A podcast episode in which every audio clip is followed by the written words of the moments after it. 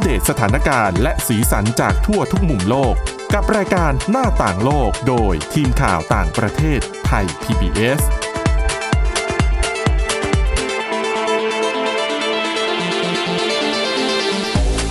สวัสดีค่ะ ต้อนรับคุณผู้ฟังเข้าสู่รายการหน้าต่างโลกนะคะ มาอัปเดตสถานการณ์ เรื่องราวสาระและสีสันจากทั่วทุกมุมโลกกับทีมข่าวต่างประเทศไทย PBS เช่นเคยนะคะ ติดตามฟังกันได้ทุกที่ทุกเวลาผ่านทางพอดแคสต์ค้นหาคำว่าหน้าต่างโลก หรือไปที่เว็บไซต์ www.thaipbspodcast.com ค่ะ วันนี้อยู่กันกับคุณทิพย์ตะวันธีรนัยพงษ์และดิฉันวินิษฐาจิตกรีค่ะ สวัสดีค่ะ ประเด็นในวันนี้เนี่ยเราจะไม่ได้ตามเรื่องยูเครนเหมือนเดิม เพราะว่าจ ค่ะ ริงๆแล้วในจะบอกว่าเพื่อนบ้านก็ไม่เชิง แต่ว่าแถบแถบไม่ไกลจากบ้านเราอย่างในเอเชียใต้ ค่ะ ระยะนี้หลายประเด็น ฮอต เหลือมาก เกิน อืม ดิฉันยังตั้งคำถามกันกับคุณทิพย์ตะวันหลังไหมค์ว่า อืมพักนี้มันอะไรกันนะ เอเชียใต้ตอนนี้ก็กลับมาอยู่ในความสนใจของคนทั่วโลกเยอะนะ แต่ส่วนใหญ่เป็นประเด็นทางด้านเศรษฐกิจ สปอตไลท์ส่องเยอะตั้งแต่สีลังกาแล้ว ใช่ศรีลังกาก็เจอวิกฤตเศรษฐกิจครั้งรุนแรงตั้งแต่เป็นเอกราชจากอังกฤษนะนะ นาน คะ มากนะคะ เออคือตั้งแต่มีมีศรีลังกาขึ้นมาเลยแหละ ค่ะ เออแล้วประเด็นเรื่องของเศรษฐกิจก็ไปกระทบคือ คือดิฉันว่าทั่วโลกอะ่ะเจอหมด จะคุณวิถาบอกว่าไม่เกี่ยวกับสงครามในยูเครนดิฉัน คือมองในแง่หนึ่งอะ่ะ จะว่าเกี่ยวมันก็เกี่ยวได้นะ คือไม่ใช่ไม่เกี่ยวซะทีเดียวแต่ว่า อ่ะถูก คือบางคนอาจจะ ผลทางอ้อม อืม มันกระทบมาถึงอะนะคะ เพราะว่าอ่าเรื่องของประเด็นเศรษฐกิจเนี่ยก็เป็นประเด็นหลักประเด็นหนึ่งเลยที่ทำให้ตัวอิมรันคาน ตอนนี้เป็นอดีตไปละอดีตนายกรัฐมนตรีปากีสถาน ถูกรัฐสภาเนี่ยลงมติไม่ไว้วางใจ แล้วก็เลยต้องหลุดออกจากเก้าอี้ผู้นำประเทศไป ค่ะ แล้วตัวประเด็นในเรื่องของเศรษฐกิจเนี่ยแหละ เขาบอกว่าเป็นสาเหตุหนึ่งในสาเหตุหลัก ที่ทำให้ตัวอดีตผู้นำคนเนี้ยอดีตเป็นนักกีฬาคริกเก็ตทีมชาติปากีสถานชื่อคือดังระดับโลกอะเอางี้ดีกว่า คือเป็นคนดังในวงการกีฬาใช่ไหม ใช่แล้วก็ก้าวขึ้นมาเล่นการเมืองอะนะคะ แล้วก็เนี่ยก็หลุดออกจากเก้าอี้ไป แต่ประเด็นคือเขาเนี่ย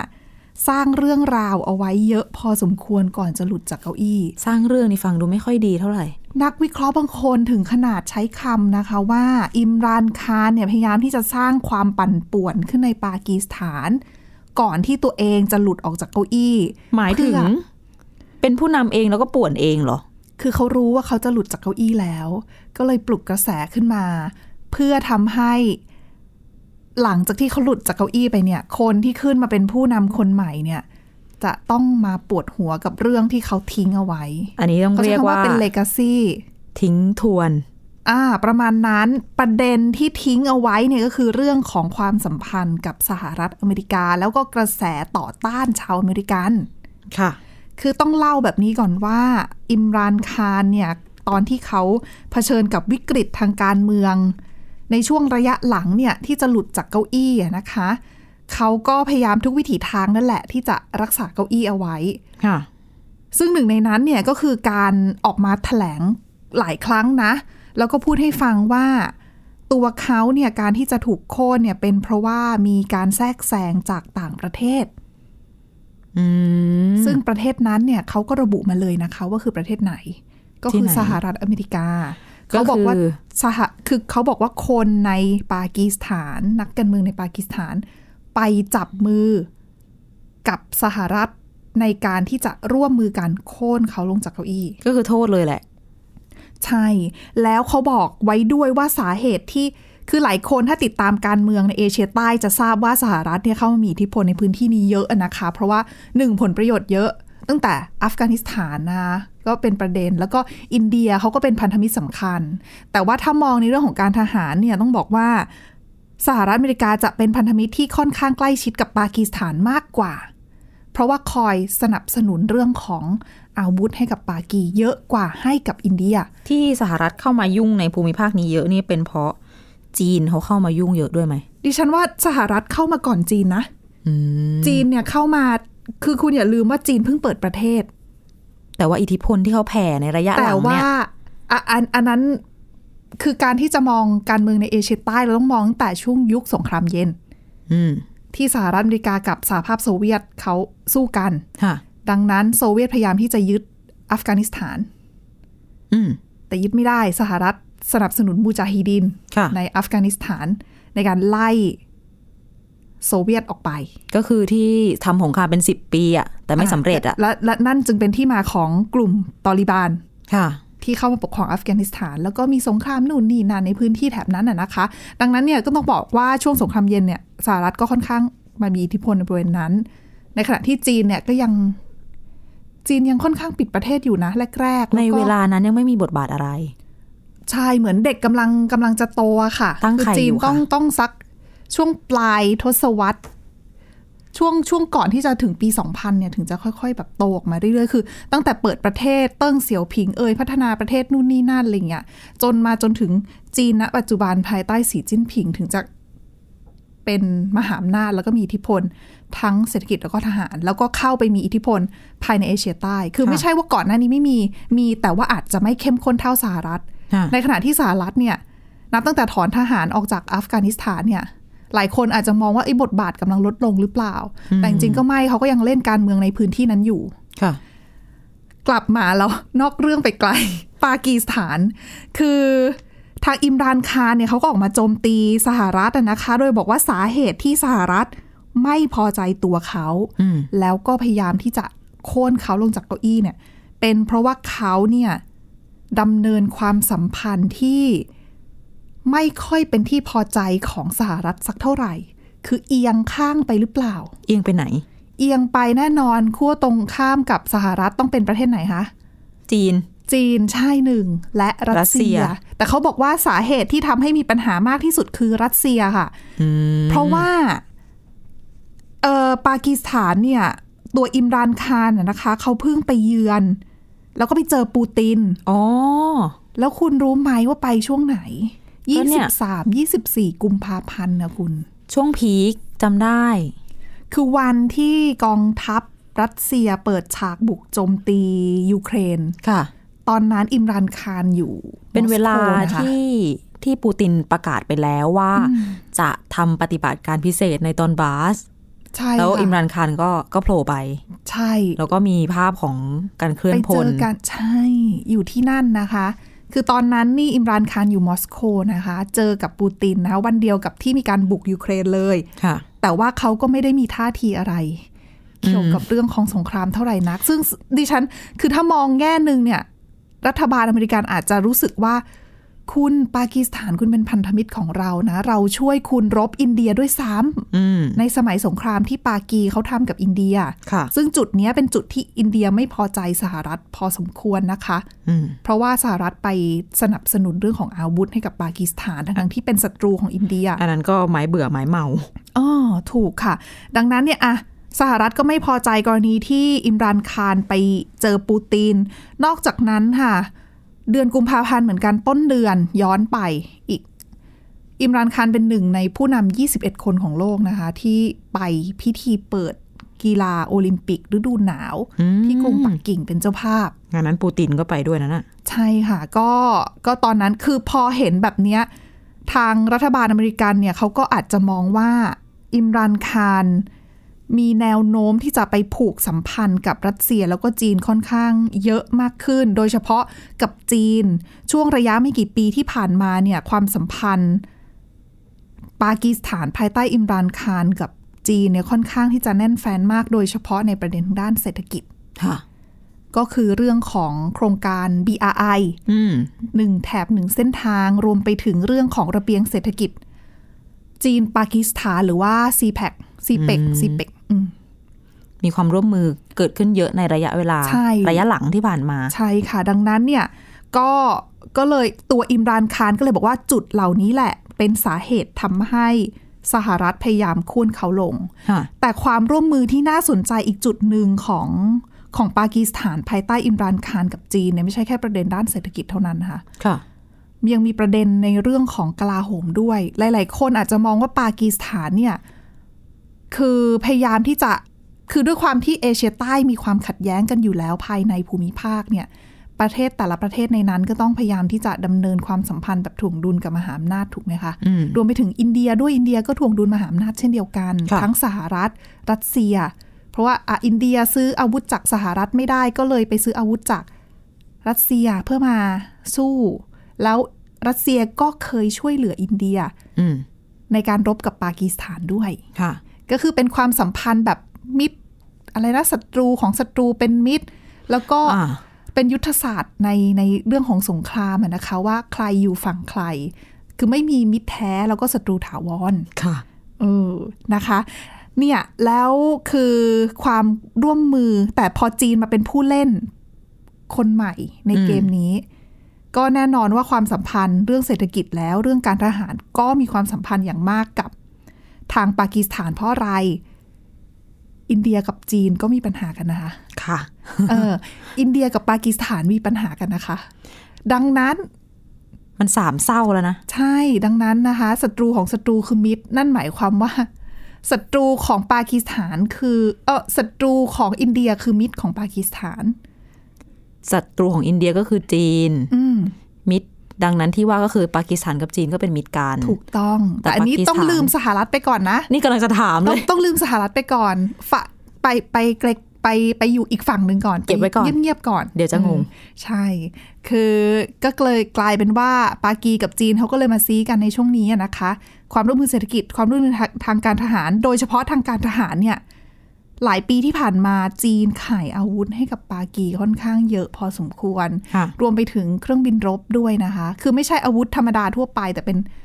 เป็นอาวุธที่มีความมีเทคโนโลยีความก้าวหน้าพอสมควรด้วยเช่นกัน แล้วก็มีทั้งแบบที่เป็นเครื่องบินรบที่จับมือกันพัฒนาร่วมกันก็มี อืม แล้วก็ประจำการในกองทัพของปากีสถานด้วย ค่ะ ดังนั้นเนี่ยความสัมพันธ์เนี่ยแน่นแฟนกันมาก นี่เองค่ะ จึงเป็นที่มาที่ทำให้หลายคนพิจารณากันอยู่ว่า เอ๊ะ ผู้นำปากีสถานคนใหม่ที่จะเข้ามารับตำแหน่ง จะจะเข้ามาไม่ใช่สิเข้ามารับตำแหน่งแล้วเนี่ย จะเดินเกมความสัมพันธ์กับชาติมหาอำนาจต่างๆยังไง เพราะว่ากับสหรัฐอเมริกาก็มีปัญหา เพราะว่ารัฐบาลชุดเก่าไปตำหนิรัฐบาลอเมริกันซะเยอะ เห็นมีบอกว่าปีที่แล้ว อิมรานคารบอกว่าจะไม่ให้ CIA มาใช้ฐานต่อต้านการก่อการร้ายในพื้นที่ ก็ ก็ ไม่ เป็น รู้ อีกท่าทีหนึ่งเหรอที่คือเหมือนไม่เอาแล้ว คือดิฉันมองว่าทางอิมรานคารเขาอาจจะมองว่าการดำเนินความสัมพันธ์ คือการที่สหรัฐอเมริกาเข้ามาแทรกแซงเขาจะใช้ว่าแทรกแซงไม่ได้ปฏิบัติการของสหรัฐในในพื้นที่ของปากีสถานอาจจะทำให้ปากีสถานเสี่ยงที่จะเกิดเหตุโจมตีได้ เพราะว่า คือถ้าพูดง่าย ๆ รัฐบาลชุดใหม่ของปากีสถานเนี่ยปัจจุบันจะมีความท้าทายทั้งหมดหลัก ๆ ใน 3 ข้อ ค่ะ ข้อแรกคือเรื่องของเศรษฐกิจที่เป็นปัจจัยหลักที่ทำให้รัฐบาลอิมรานคารโดนโค่น ค่ะ เศรษฐกิจหนึ่งสองคือเรื่องของเหตุรุนแรงในประเทศ คือ คือคุณต้องมองว่าปากีสถานไม่ใช่ประเทศที่ peace- peaceful อ่ะคือเป็นประเทศที่มีความขัดแย้งอยู่ข้างใน เรา มี จะ กลุ่มหัวรุนแรง มี อ่าก ก ลุ่มมุสลิมสุดโต่งมีกลุ่มที่เป็นตอริบันที่เป็นปากีสถานตอริบันอ่ะ อืม แล้วเมื่ออัฟกานิสถานเอ่อกลุ่มตอริบันเข้ามาปกครองอัฟกานิสถานแล้ว ก็ทำให้มีความกังวลว่า ปากีสถานตอริบันจะเรื่องอำนาจขึ้นมาด้วย อ่ะ ก็เหมือน เพราะว่าเขาอาจจะเข้าไป เขาเรียกว่ากบดานอยู่ในอัฟกานิสถานแล้วก็ข้ามพรมแดนมาก่อเหตุ แล้วก็รวมไปถึงปากีสถานมีประเด็นเรื่องของการแบ่งแยกดินแดนด้วย เป็นประเทศหนึ่งที่เราได้เห็นเหตุโจมตี อาระเบิดฆ่าตัว เหตุ ตาย รุนแร บ้าง ง อยู่เป็นระยะ ใช่ค่ะ ก็สถานการณ์ ก็อัฟกานิสถานปากีสถานเนี่ยก็จะเจอการกอกเขาเรียกว่าอะไรการโจมตี เยอะค่อนข้างเยอะ แล้วก็ในช่วงที่ผ่านมาเนี่ย ปากีสถานเจอเหตุโจมตีในประเทศเยอะพอสมควรจากกลุ่มแบ่งแยกดินแดน แล้วก็กลุ่มหัวรุนแรง ดังนั้นเนี่ยคือจุดหนึ่งอะดิฉันอันนี้ดิฉันไม่แน่ใจนะ แต่ดิฉันเดาว่ากับการที่อิมรันคารบอกว่าจะไม่ให้ CIA ใช้เขาเป็นฐานเนี่ย ส่วนหนึ่งอาจจะเกี่ยวข้องกับเรื่องของการจัดการ ปัญหาในประเทศของเขาเองด้วยหรือเปล่า อืม ก็อันนี้ตั้งข้อสังเกตเอาไว้ ค่ะ อืมอ่ะก็เป็นความท้าทายสองข้อ ความท้าทายข้อที่สามคือเรื่องของการดำเนินความสัมพันธ์กับต่างประเทศนี่แหละ ย้อนกลับมาที่เรื่องของความสัมพันธ์กับสหรัฐอเมริกา คือยังไงก็ทิ้งไปไม่ได้ แต่ประเด็นตอนนี้คืออิมรานคารโดนโค่นลงจากตำแหน่งทั้งๆที่ยังมีกลุ่มผู้สนับสนุนเหนียวแน่น อ๋อ เพราะเขาโดนโค่นจากเรื่องของการเมืองไง คือพักรัฐบาลล่ม ฝ่ายฝ่ายที่เป็นพักร่วม ตีตัวออกห่าง ก็คือไม่มีเสียงสนับสนุนในสภา ใช่ ดังนั้นเนี่ยมันมันเป็น คือพูดง่ายๆก็คือเขาโดนโค่นจากเกมการเมือง ค่ะ แต่ว่าเสียงสนับสนุนของเขาของเขาในหมู่ประชาชนยังมีอยู่เยอะ อืม ดังนั้นเนี่ยพอเขามาปลุกกระแสก่อนที่เขาจะลงจากเก้าอี้เนี่ยว่าเป็นเพราะอเมริกันนะ อืม ที่ทำให้เขาโดนโค่นลงจากตำแหน่ง เพราะว่าอเมริกันแทรกแซงการเมือง ค่ะ ประชาชนเราเลยได้เห็นชาวปากีสถานจำนวนมากออกมา ต่อต้าน ชาวอเมริกันต่อต้านสหรัฐอเมริกา ไม่ว่าจะเป็นเผาธงชาตินะ การตะโกนประท้วง แล้วก็มีการใช้ถ้อยคำที่แสดงความไม่พอใจต่อ ต่อสหรัฐอเมริกาออกมามากมาย ค่ะ นักวิเคราะห์จำนวนหนึ่งเขาบอกว่าปัญหาตรงเนี้ยกระแสต่อต้านอเมริกันแบบเนี้ยจะเป็นความท้าทายอย่างมากสำหรับรัฐบาลชุดใหม่ของเชบาสชารีฟที่จะขึ้นที่ขึ้นมาดำรงตำแหน่งและเป็นผู้นำปากีสถานจะต้องไปจัดการคือจะไปดำเนินความสัมพันธ์กับสหรัฐยังไง ค่ะ จะลดกระแสต่อต้านของชาวปากีสถานยังไงที่มีต่อสหรัฐอเมริกา แต่สำหรับกองทัพ คือพูดถึงปากีสถานนะไม่พูดถึงกองทัพไม่ได้นะคะ เป็นกลุ่มที่มีอิทธิพลอย่างมาก เขาไม่เอาอิมรันคานแล้วใช่ไหมก่อนหน้านี้ เขาไม่ได้พูดค่ะ แต่เขาบอกแค่ว่า รัฐบาลจะเป็นใครขึ้นมา เป็นผู้นำก็ได้ แต่จะไม่กระทบความสัมพันธ์ของกองทัพกับสหรัฐแน่นอน หมายถึงว่าตัวกองทัพของทั้งสหรัฐกับ เขา ปา ลอ กี ย สถา ตั น วเขาบอกเขาลอยตัวเหนือเหนือเหนือความขัดแย้งทุกอย่าง เขามีความสัมพันธ์ด้านกลาโหมระหว่างกัน อ่าใช่ค่ะ คือเป็นการซ้อมรบร่วมการฝึก มี ต เยอะ ่าง ค่ะใช่ เพราะว่าเขาอย่างที่บอกไปว่าสหรัฐเขามามีอิทธิพลทางการทหารในปากีสถานตั้งแต่ช่วงที่เขาตั้งประเทศแล้ว ๆ อืม เออแล้วก็กองทัพเนี่ยมีบทบาทค่อนข้างเยอะในการเมืองปากี ค่ะ ดังนั้นก็กองทัพบอกว่ากับสหรัฐเนี่ยเขายังยังรักกันดีอยู่ อ่า ไม่เป็นไรไม่ต้องเป็นห่วง อืม แต่ก็ไม่รู้ว่ารักกันดีนี่คือรักกันดีเฉพาะหน้าหรือเปล่า เพราะว่าอย่าลืมว่ากองทัพก็ซื้ออาวุธจีนไง ก็อาจจะเป็นการแบบถ่วงดุล อ๋อก็เป็นไป สอง ได้ ฝ่ายเลย ก็หลังจากนี้ก็ต้องมาดูนโยบายของทางรัฐบาลชุดใหม่ของเชบัสชาริฟแต่ว่าอันนี้ก็ถือว่าเป็นการกลับมา กลับมาครองอำนาจปากีสถานของตระกูลชาริฟอีกรอบหนึ่งหลังจากที่ก่อนหน้านี้ ตัวพี่ชายของเชบัสชาริฟก็คือนาวาสชาริฟครองอำนาจในปากีสถานสามสมัย ไม่ได้ยิน เป็นผู้นำสาม ชื่อนี้มา สมัย สักพักใหญ่ๆละ ตอนนี้อยู่อังกฤษอยู่รอยู่ลอนดอนนะคะเพราะว่าก่อนหน้านี้โดนจับกลุ่มในข้อหาถ้าดิฉันจำไม่ผิดน่าจะเป็นทุจริต อืม แล้วก็จำคุกไปสักระยะหนึ่งแล้วปรากฏว่าได้รับการปล่อยตัว เพราะว่ามีปัญหาเรื่องของสุขภาพ ค่ะ แล้วก็ไปรักษาตัวที่อังกฤษ อืม อาตอนนี้ก็เลยเหมือนกับอยู่ที่นั่นไป นักวิเคราะห์จำนวนหนึ่งอีกเช่นกัน มองว่าพี่ชายเดี๋ยวก็คงกลับมาในเมื่อน้องชายได้เป็นผู้นำประเทศตอนนี้อะนะคะ หมายถึงว่าน้องชายก็ก็คงต้องเปิดทางให้ ใช่ สมาชิกครอบครัวตัวเองได้กลับมา แล้วน้องชายมีคดีด้วยนะคะ อ้าว โดนติดคดีอยู่เหมือนกัน แต่ว่าคดีอยู่ในระหว่างการพิจารณาตอนเนี้ย อ๋อ ก็น่าจะเงียบ ก็น่าจะเงียบๆไป แต่ไม่ หลั แน่ งจาก ว่า นี้ มีสิทธิ์ที่ประชาชนจะออกมาประท้วงคัดค้านหรือเปล่า เพราะว่าไม่พอใจที่อิมรันคานโดนอ่ะเรียกว่าอะไรนะโหวตไม่ไว้วางใจใช่ไหม แต่ตั้งแต่มีรัฐบาลชุดใหม่กระแสก็เริ่มซาลงนะคะ อืม กระแสการประท้วง แต่ไม่รู้ว่าจะมีการปลุกขึ้นมาอีกหรือเปล่า เพราะจริง ๆ ตอนที่อิมรันคานบริหารประเทศเนี่ย ปัญหาปากท้องมันก็ใช่ย่อย ถูกไหม แต่คือในแง่หนึ่งจะว่าเขาฝ่ายเดียวก็ไม่ถูกนัก เพราะว่า อ๋อ เขามาถึงก็เจออะไรล่ะ โควิด อ่า เอ่ย แล้วก็ ยูเครน ยูเค เอ่ รยนอีกแล้วก็คือเอาจริงปากีสถานการณ์ด้านเศรษฐกิจของปากีก็ไม่ได้ดีอยู่แล้ว ค่ะ มาเจอพิษวิกฤตจากระดับโลกอีกเนี่ย มันก็เหมือนกับซ้ำเติมอะนะคะ จะไปโทษเขาซะร้อยเปอร์เซนเลย มันก็อาจจะไม่ถูกนัก แต่ถามว่ามีปัญหาไหมก็คงมีปัญหาในเรื่องของการบริหารจัดการเช่นกัน เพราะหลายๆคนก็คาดหวังว่าเขาจะจะดำเนินนโยบายได้ดีกว่านี้ อืม ส่วนในความสัมพันธ์ของจีน ค่ะ น่าสนใจเหมือนกัน เพราะว่าก่อนหน้านี้มีความกังวลว่าอิมรานคานสนิทกับจีนขนาดนี้ เขาลงเก้าอี้ไปเนี่ยรัฐบาลชุดใหม่มาจะไม่พอใจจีน แล้วก็ตีตัวออกห่างไปหาสหรัฐหรือเปล่า เป็นไปไม่ได้ ถูกต้องเป็นไปไม่ได้ค่ะ เพราะว่าจีนเนี่ยออกมาแสดงจุดยืนตั้งแต่ตอนที่อิมรานคานจะไปไม่ไปแหละนะ ออกมาบอกว่า คือออกมาลอยตัวเหนือปัญหาอีกเหมือนกัน คือ ต้องชื่นชมจีนอย่างหนึ่งคือเป็นประเทศที่เดินเกม เรื่องความสัมพันธ์นี่เก่งพอสมควรนะคะ เขารู้ไงว่าเขาถือไพ่อ่ะ คือเขา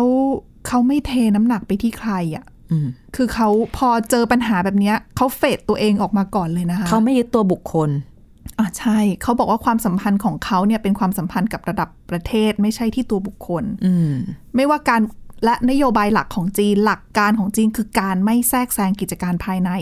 ของประเทศอื่น ค่ะ ดังนั้นไม่ว่าปากีสถานคุณจะมีการเมืองภายในยังไง จีนจะเฟดตัวออกมาไม่แสดงความเห็น แล้วก็รอดูสถานการณ์ ซึ่งอันเนี้ยหลาย ๆ คนเขาก็มองว่าจีนแหมไม่ช่วยเลย รอดูสถานการณ์อย่างเดียวว่า อิมรานคานจะอยู่ไหมถ้าจะอยู่ จีนก็ได้ประโยชน์ อิมรานคานไม่อยู่คนอื่นขึ้นมา จีนก็ได้ประโยชน์เช่นเดียวกัน เพราะว่าจีนรอดูอยู่ว่าใครจะขึ้นมา แล้วก็จะได้ไปคุยทุกคน ประเด็นคือเชบาสชารีฟเคยเป็น คือตระกูลชารีฟเขาเป็นตระกูลที่มีอำนาจในการปกครองรัฐปัญจาบ ค่ะ ซึ่งเป็นหนึ่งในรัฐใหญ่ของของปากีสถานนะคะ คือเป็น Chief Minister มุขมุขมนตรีไหม ขมุกขมนตรี เป็น Chief Minister ของรัฐปัญจาบเนี่ย ตั้งแต่ตอนที่เล่นการเมืองก่อนก่อนหน้านี้ละ อืม แล้วตอนนั้นเนี่ย ที่เขาเป็นมุขมนตรีรัฐปัญจาบ แล้วก็พี่ชายเขา นาวาสชารีฟเป็นนายกรัฐมนตรีปี 2013 มีการปีนั้นเนี่ยเป็นปีที่เริ่มโครงการ BRI ค่ะ เริ่มความร่วมมือกับจีนทางด้านเศรษฐกิจ อืม ดังนั้นจีนออกมาบอกเลยว่ากับรัฐบาลชุดใหม่เนี่ยจีนพร้อมทำงานร่วมกันอยู่แล้ว แล้วก็มีความสัมพันธ์อันดี ตั้งแต่ตอนนู้นแล้ว คือเป็นการวางรากฐานมาอย่างยาวนานเช่นเดียวกัน แล้วก็ปัญจาบเนี่ยภายใต้การปกครองของเชบาสชาริฟตอนนั้นเนี่ยก็มีการยกระดับความร่วมมือกับจีนเรื่อยมาเช่นเดียวกัน ค่ะ ดังนั้นไม่มีปัญหาอะไรเขาว่าอย่างนี้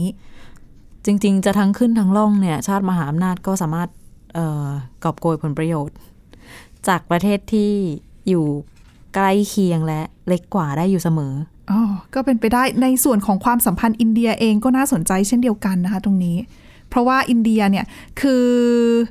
ข้อดีอย่างหนึ่งของเชบัสชาริฟคือเป็นคนที่เขาบอกกันนะคะ ว่าเป็นคนที่รู้จักประนีประนอม อืม เป็นคนที่เขาเรียกว่าอะไรอะ่ะเอ่อไม่เจ้าคิดเจ้าแค้น พร้อมที่จะคุยกับศัตรู ถ้าให้ถ้าคุยแล้วบรรลุสิ่งที่เขาต้องการได้ เป็นนักเจรจาไหม อาจจะว่าอย่างนั้นก็ได้ คือยอมที่จะประนีประนอมเพื่อให้เจรจาบรรลุข้อตกลงต่างๆ ได้สำเร็จ ค่ะ ไม่แก้แค้นอืมคุยกับศัตรูได้ อืม เออดังนั้นเนี่ยหลายๆคนก็เลยมองมองว่าเขาเนี่ยเป็นแบบหัวการค้านิด ค่ะ ๆสามารถคุยกับทุกฝ่ายได้ เรื่องของการดำเนินความสัมพันธ์กับชาติมหาอำนาจกับต่างประเทศ ก็น่าจะไม่มีปัญหาเช่นการรวมไปถึงอินเดียด้วย เพราะว่าก่อนหน้าเนี้ยปากีสถานภายใต้อิมรานคานเนี่ยค่อนข้างที่จะแข็งกร้าวกับอินเดียพอสมควร ค่ะ ดังนั้นตระกูลชาริฟขึ้นมา ก็อาจจะสามารถฟื้นฟูความสัมพันธ์กับอินเดียภายใต้นาเรนทราโมดีได้เหมือนกัน ต้องจับตามองกันต่อไปนะในประเด็นนี้ แต่ประเด็นที่เขียนเคี้ยวเคี้ยวฟันกันกับอินเดียก็จะเดิมๆไหมแคชเมียร์ อ๋อใช่ ซึ่ง และ เขาบอกว่าคือถึงแม้ว่าความสัมพันธ์จะเป็นสมมุติว่าสัมความสัมพันธ์อินเดียปากี ปากีรัฐบาลชุดใหม่กับอินเดียเนี่ยมีความสัมพันธ์อันดีต่อกัน แต่นั่นไม่ได้หมายความว่าจะดีกันไปได้ตลอดนะ เพราะว่าถ้าเมื่อไหร่ที่เกิดความขัดแย้งในกรณีของแคชเมียร์ขึ้นมาเนี่ย ค่ะ ความรุนแรงก็พร้อมประทุขึ้นเหมือนกัน อืม ก็ยังเป็นประเด็นที่ต้องต้องดูกันต่อไปอีก ใช่ว่าจะเป็นไปในลักษณะไหน แต่ที่แน่ๆ คนที่ปวดหัวคือสหรัฐค่ะ เพราะว่าตอนนี้ถ้ามองแล้วเนี่ย อินเดีย แล้วก็ปากีมีความสัมพันธ์โน้มเอียงไปทางจีนกับรัสเซียค่อนข้างเยอะนะ ค่ะ คือถ้าถามดิฉันนะ ไม่นับสหรัฐอินเดียที่เป็นควอดนะ อ่า แต่อินเดียก็คือใน 4 ประเทศควอดเนี่ยอินเดียก็ฉีกมามากที่สุดนะคะ คืออินเดียถูกรวมในควอดเพียงแค่เป็นเพราะว่าต่อต้านจีนเหมือนกันไงแต่แนวคิดด้านอื่นๆ เนี่ย ดูจะไม่ค่อยสอดคล้องกับอีก 3 ประเทศที่เหลือสักเท่าไหร่ ยิ่งตอนนี้มีสงครามยูเครนให้เห็นยิ่งเห็นเหมือนแบบจุดยื ใช่ น ไม่ ของ ว่าจ แต่ละประเทศ อินเดียนะคะไม่ว่าจะเป็นซื้อน้ำมันรัสเซียนะคะ สหรัฐก็ออกมาเตือนค่ะ แล้วก็เรื่องของอาวุธก็ซื้อของรัสเซียเหมือนกัน โมดีเขาก็บอกอยู่ว่าเขาทวงปูตินอยู่ เรื่องสงครามยูเครนนะไม่ได้ไม่พูด ทำไมพูดเสียงเบาเบา แทบไม่มีใครได้ยินกันเลยทั้งโลกนี้ ๆค่ะ เนาะ โอ้ก็ถือว่าเนี่ยแหละ การเมืองในเอเชียใต้ก็ยังคงมีความสำคัญ ก็เผื่อว่าใครจะสนใจนะคะ นอกเหนือไปจากการเมืองในยุโรปช่วงนี้ที่ ค่ะ ผูกติดกับเรื่องของสงคราม อีกหลายจุดทั่วโลกเนี่ยก็มีความเคลื่อนไหวที่น่าสนใจไม่แพ้กัน ซึ่งมองเรื่องของการเดินเกมความสัมพันธ์เรื่องของการเมืองในในวงระดับโลกเนี่ย บางทีเนั้นมันกระทบกันไปหมดเลยนะ เรายิ่งมองอย่างสถานการณ์เอเชียใต้แบบเนี้ยสะท้อนถึงแบบพลังอำนาจของมหาอำนาจขั้วใหญ่ อืม จีนสหรัฐอะไรเงี้ยที่บอกสหรัฐเสียฟุตติ้ง ค่ะ เหมือนฐานเสียงก็ไม่ใช่ พันธมิตรเหรอ ใช่ เสียความใกล้ชิดของประเทศในภูมิภาคนี้ ไปเยอะ มากขึ้น นะคะ เรื่อย ใช่ เพราะอ่ะอัฟกานิสถานก็หลุดไปละห ๆ นึ่ง อืม สองปากีสถานก็ลุ่มลุ่มดอนดอนๆอินเดียก็ ตอนนี้ก็เอี เชื่อยอะ ง ไร ไปทาม างกเขาไม่ค่อยได้ เอียงไปตามผลประโยชน์ ซึ่งก็ อ่า เป็นเรื่องปกติว่า อ่ะ เขาไม่ได้ ถูกค่ะ นะ ถูกไหม เพราะ ใค เขาก็ ต้อง มีมีมีปัญหาของเขาเองเช่นเดียวกัน เขาก็ต้องจัด ศรี การ ลังกา ปัญหาของเขาใช่ ศรีลังกาที่ก็เอียงไปทางจีน สีลังกาน่าจะเอียงไปทางใครก็ตามที่ช่วยเหลือตัวเองได้ ก็เป็นธรรมชาติในการ แต่หลายๆ ค แก้ น ไข ก็ ปัญ ม หา องว่าศรีลังกานี่ตอนนี้จะติดหนี้จีนอยู่เยอะไงคะ ที่เอียงไปทางจีนนี่ไม่ใช่ว่าแบบ ก็อจจะทำอะไรกไม่ได้ ไม่ใช่ว่าได้ผลประโยชน์สมกันนะ แต่เป็นเพราะว่าจีนนี่เขาก็วางเกมไว้เหมือนกัน อืมก็เนี่ยดูสิเอเชียใต้ก็เป็นการขยายอิทธิพลที่เข้ามาค่อนข้างเยอะมากพอสมควรสำหรับจีน อืมนะคะ ยังต้องติดตามกันต่อไปในหลายประเด็นนะคะ มีอะไรน่าสนใจจะนำมาอัปเดตกันให้คุณผู้ฟัง ติดตามฟังนะคะ และนี่คือหน้าต่างโลกสำหรับวันนี้นะคะคุณผู้ฟัง ติดตามฟังเรากันได้เช่นเคยทางพอดแคสต์ฟังได้ทุกที่ทุกเวลา แค่ค้นหาคำว่าหน้าต่างโลกนะคะ วันนี้เราสองคนและทีมงานทั้งหมดลาไปก่อน สวัสดีค่ะ สวัสดีค่ะ Thai PBS podcast. View the world via the voice.